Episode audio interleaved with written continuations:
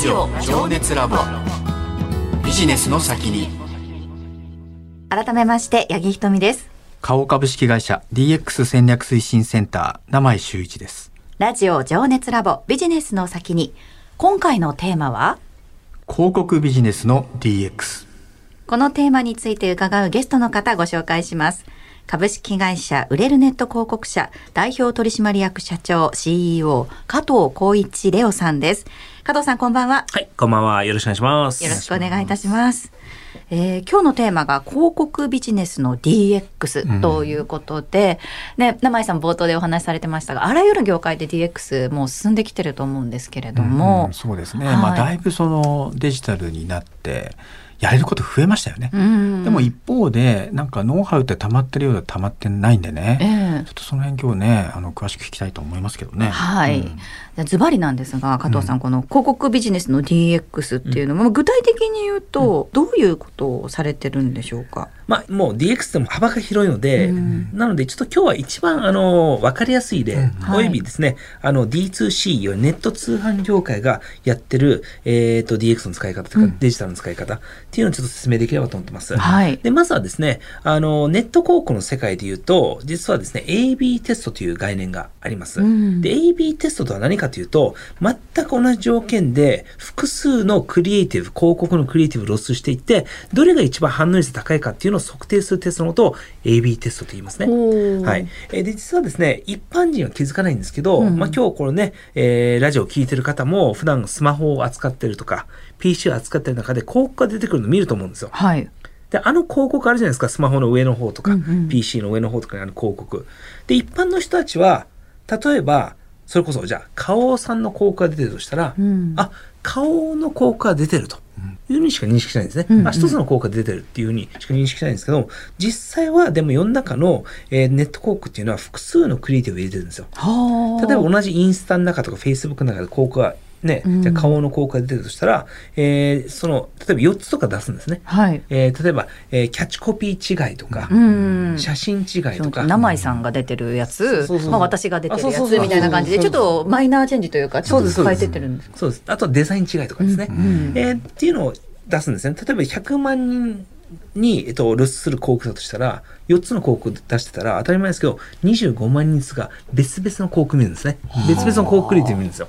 ね、で、それどれが一番、まあ、クリック、タップされるか、反応率が高いかっていうのを常にあの見てるんですよ。うんあのデジタル業界の人たちっていうのは。で、それのことを AB テストって言うんですね。で、当然ながらですね、ど、どんなかっこいい広告出てろうが、一番反応が来るものが一番いいクリエイティブうんうんっていうふうに判断するんですよ。で、これはあくまでも、じゃあ広告の話ですね。で、その次は、その広告を多くのね、きっと皆さんってクリックしたことあると思うんですよね。うんデジタルのネット広告ですね。で、その広告をクリックしたときに、多くの一般人の人たちは、一つのサイトに行ってると思ってると思うんですよね。で、これもまた違って、うんまあ、我々の業界でランディングページって言い方するんですけど、え広告をクリックしたら、多くの会社は、またこれも AB テストっていうのをやってて、4つぐらい別々のサイトに誘導するんですよ。例えば、値段違いとか、色違いとか、えーフォント違いとか、キャッチコピー違いとか、もういろんなフォーム違いとか、いろんなパターンでですね、もうまた4つぐらいのサイトに誘導するんですね。例えばどういうことかというと、じゃあ10万人がその広告をクリックしたとすると、えーで4つのサイトに誘導するとすると当たり前ですけど、2万5千人が別々のサイトを見るんですね。はいはい。で、どれが一番申し込み率が高いか、どのサイトが一番申し込み率が高いかっていうのを常に測定してます。で、そのことも、えまた AB テストと言います。つまりは、ね、どれが一番まずクリックされるか。で、で、それだけじゃなくて、その後のサイトでもどれが一番申し込み率が高いか。えーっていうのをですね、常にですね、測定して、そのことを AB テストって言うんですね。で、これ何がいいかというと、それによって、どの表現、うん。広告が一番いいかっていうのは一発でわかるんですよね。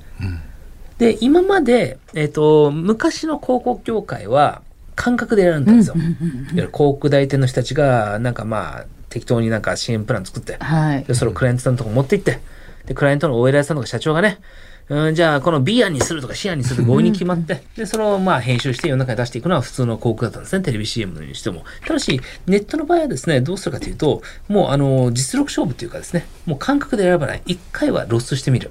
さっきの広告もそうだしサイトもそうだし。で、それで一番申し込み来るものが一番いいと。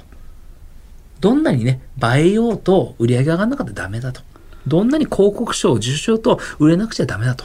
結局売れたもんがチャンピオン、ナンバーワン、最高っていうふうに認識するってことなんですね。まあ、しかもそれがそのまあ DX というかそのデジタルによって分かるっていうからもうそこの売れるものにこうフォーカスしていくっていうことそうなんですよ。そうなんですよ。でね、。売れるって分かったものにその集中。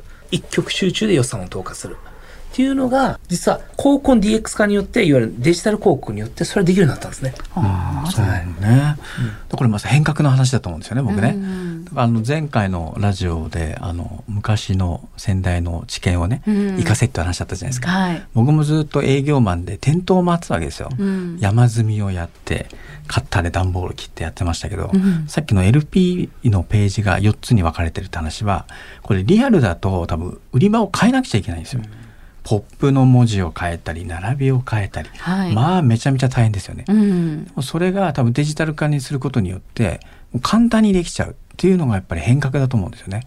で一番売れるものに売り場を作るっていう、うんそういう話かなというふうに。はい、そうですね。おっしゃる通りです。はいなるほど。うんただそのまあ売り場とかをガラッと変えるっていうのは確かにあの印象を買う人も違うかなと思うんですけれども、うんその A/B テストで前な今フォントを変えるとか色を変えるとかお話しされたじゃないですか。それそんな変わってくるもんな変んですか？例えばですね、ええ例えばじゃあ、あの、よくサイトに申し込みボタンってあるじゃないですか。はい。あれでみんなね、赤とか黄色とかコーポレートカラーとかいろんな色してますけど、これもですね、何十回って AB テストだったんですけど、一番申し込み率高い申し込みボタンの色は緑なんですよ。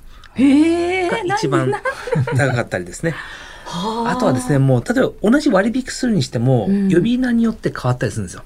例えば、えっ、と、初回半額と初回50%オフ、もしくは5割引きとか、もしくは5000円が2500円にって同じことじゃないですか。うんなんですけど、それでサイトを4つ作って AB テストやると、実は初回半額が勝つとかですね。はあそこに差が出てくるんですね出てきます、。出てきます。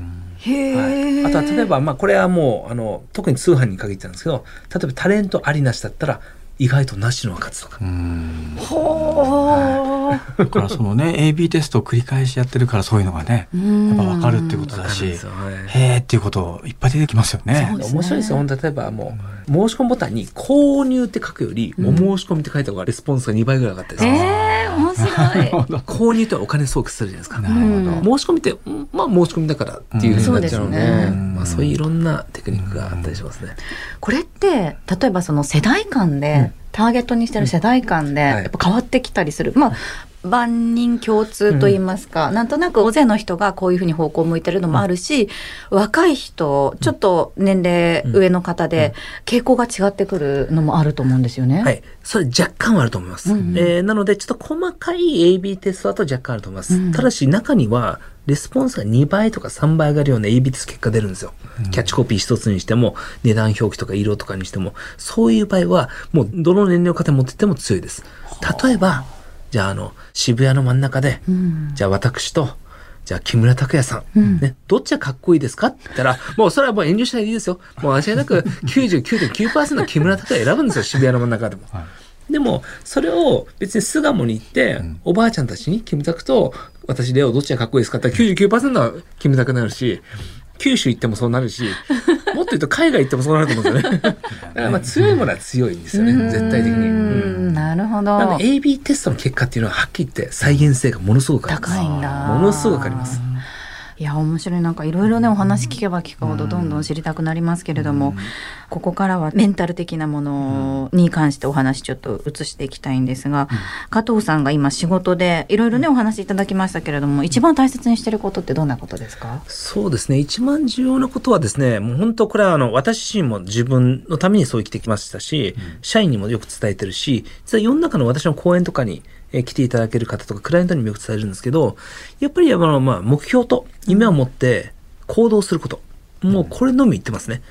で、これはどういうことかというと、まあ僕の感覚なんですけど、大体日本人の行動率って1割以下なんですよね。ほうそんな低いですか、低いと思います。うんで、それは例えば私の講演にいつも100人ぐらい集まりますけど、で、その中で明日から行動する人って大体1割ぐらいなんですよ。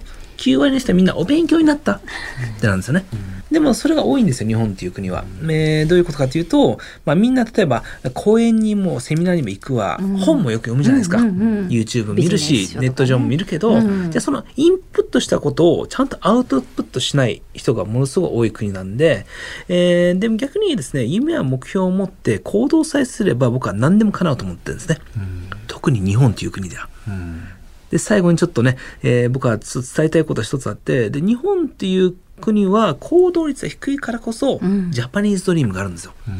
ジャパニーズドリームですか？ジャパニーズドリーム？どういうことかというと、例えばアメリカの方の、いわゆるあのビジネスエリート層は行動量がすごいので、うんね、でもうとてつもないすごい行動量なんですよ。で、そこで戦うの大変じゃないですか。うんでも日本のビジネスの世界っていうのは別に、別にそれは別に就職活動の時もそうだし、会社になった後もそうだし、起業した後もそうなんですけど、日本人の行動率は1割ぐらいしかないから、えー逆に9割は行動しないから、どういうことかというと、自分さえ行動すれば、うんライバルがいないから成功しやすいんですよね。あ僕ね、日本にもう今ね、えっと、30年近く住んでますけど、本当にこれは心から思います。うん。もう本当に就職活動でも会社になった後でも企業でも普段からやってる皆さんがやってるビジネスでもインプットしたものをいかにアウトプットして行動するか、うん。えーで行動すればもう何でも叶う周りに本当にライバルいないから日本ほど成功しやすい国はないなと僕はうん。心から思います。なるほど。やっぱりこれ国民性なんですか？この慎重派とか。だと思います、あでまあそれはそれですごいメリットもあると思うんですよね、うん。みんなが慎重だし、うん。和を乱さないっていう日本の美しさもあると思うんですけど、うん。ただしハングリーなビジネスマンあそうですね。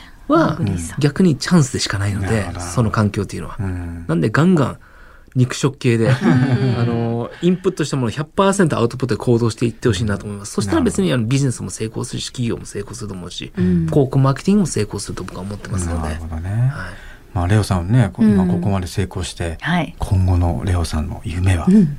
今後の夢はですねまあいろいろありますよ。で海外事業の展開とか。私もと海外生まれ育ちなんで、海外に進出したいっていう思いとかですね、いろいろありますけど、きっと一番の夢は、やっぱ今社員がですね、あの50何人いるんですよね。で、やっぱりあの彼らにはまあドラマを見させてあげたいっていう思いがすごい強くて、これどういうことかというと、もう私はもともと、あの、三菱商事とか ADK っていう大企業にいた人なんですね。はい。い、わゆる当時の東証一部上場企業。でも何千人の社員がいて、で、そこまで別にあの、まあ大企業は大企業楽しかったけど、風景はそこまで変わっていかなかった。うんで、その中で、まあ、我々の会社ってまだちっちゃなベンチャーなんで、うちの社員たちはまあ50何人じゃないですか。なので、やっぱ彼らが、まあこれから、あの、どんどん、えっ、とね、10年後も20年も頑張っていって、まあ彼らがいつかあの引退する日来るじゃないですか。65歳とかで定年の日が来るじゃないですか。その時彼らが見渡した時に、あのまあそこにはね、もしかしたら1000人、2000人の社員がいて、ね、もう会社もね、何千億になってるかもしれない。うん。えーもうそれこそね、どっかの高層ビルの最上階、もう全部借りてるような会社になってるかもしれない。で、それをやっぱ彼らに味わわせたいなと。で、あの、私が入社した時は会社はこんなにしょぼかったけど、今は見ろと、こんなにすごい日本を代表する会社になってしまった。えー私の人生はドラマだったし幸せだったと。と思いながら花束を渡されてエレベーター降りてほしいなという。あふうに思ってますね。その時はもう僕死んでると思いますけど、あの彼は定年する時にですね。でも、やっぱそういうドラマを味わってほしいっていう思いは、まあ僕の、まあこれからの夢っていうか、まあある意味半永久的な夢としてうん一つありますね。なるほど。はい最後に今までの人生、うん今のところ悔いないっていうそういう理解でいいんですか？そうですね。えっ、と、まあ今のところはもう全く悔いないですね。ーううん、ん明日死んでも全然幸せだったと言えるぐらい。はい。ただし、まあ、ハングリーなので、うん。これからもっともっと幸せになっていって、もっとバブリーな未来を作っていきたいなというふうに思ってますね。はい。えー、名前さんいろいろ伺ってきましたが、改めて広告ビジネスの DX そして加藤さんのお話どう思われましたか、まあねいろいろねお話聞きましたけど、その行動に移す、うん。まあ、この AB テストもそうですよねでいかにそのアップデートしたものをやり続けて、うん。それをノウハウと貯めるか。これ共通してるの行動だと思うんですよ。いや自分できてるかっていうとちょっと改めて あの見直したいなと思います、というわけで株式会社売れるネット広告社代表取締役社長 CEO 加藤浩一レオさんにお話を伺いました。加藤さん2回にわたりありがとうございました。ありがとうございました。ラジオ情熱ラボ。ビジネスの先に